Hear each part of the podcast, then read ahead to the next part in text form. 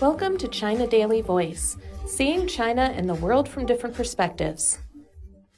Xi conveys full support to John Lee.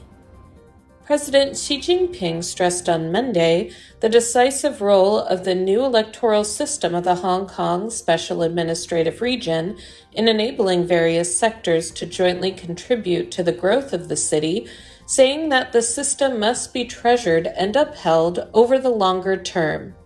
Xi conveyed Beijing's full recognition and support to John Lee, the newly appointed chief executive of the Hong Kong S A R, during a meeting at the Diaoyutai State Guesthouse in Beijing.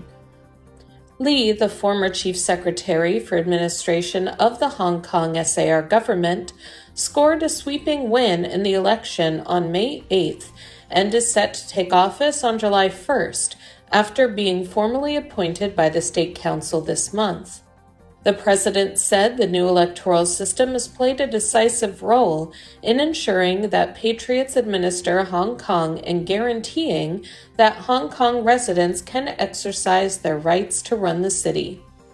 He noted that elections held under the new electoral system, including the election of the Election Committee, the Legislative Council, and the Chief Executive, have all proved successful, adding that the system is a political system and a system of democracy that is in keeping with the one country, two systems principle, the reality of Hong Kong and its needs for development.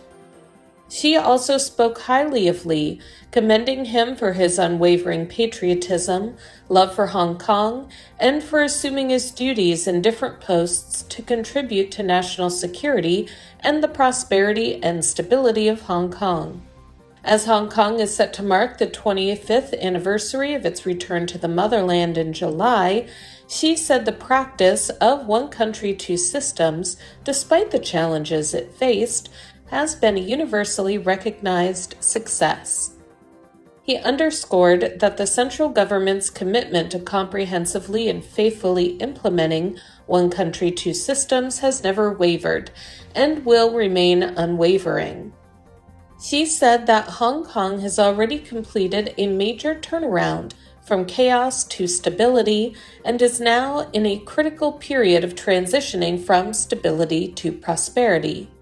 Xi added that he believes the new S A R government will demonstrate a new vitality in its governance, and the region will write a new chapter in its growth.